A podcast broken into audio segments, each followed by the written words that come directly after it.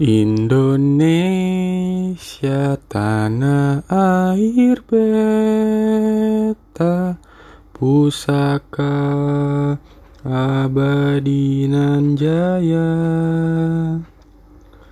Indonesia sejak dulu kala selalu dipuja-puja bangsa. Di sana tempat lahir beta, dibuai dibesarkan bunda. Tempat berlindung di hari tua, sampai akhir menutup mata.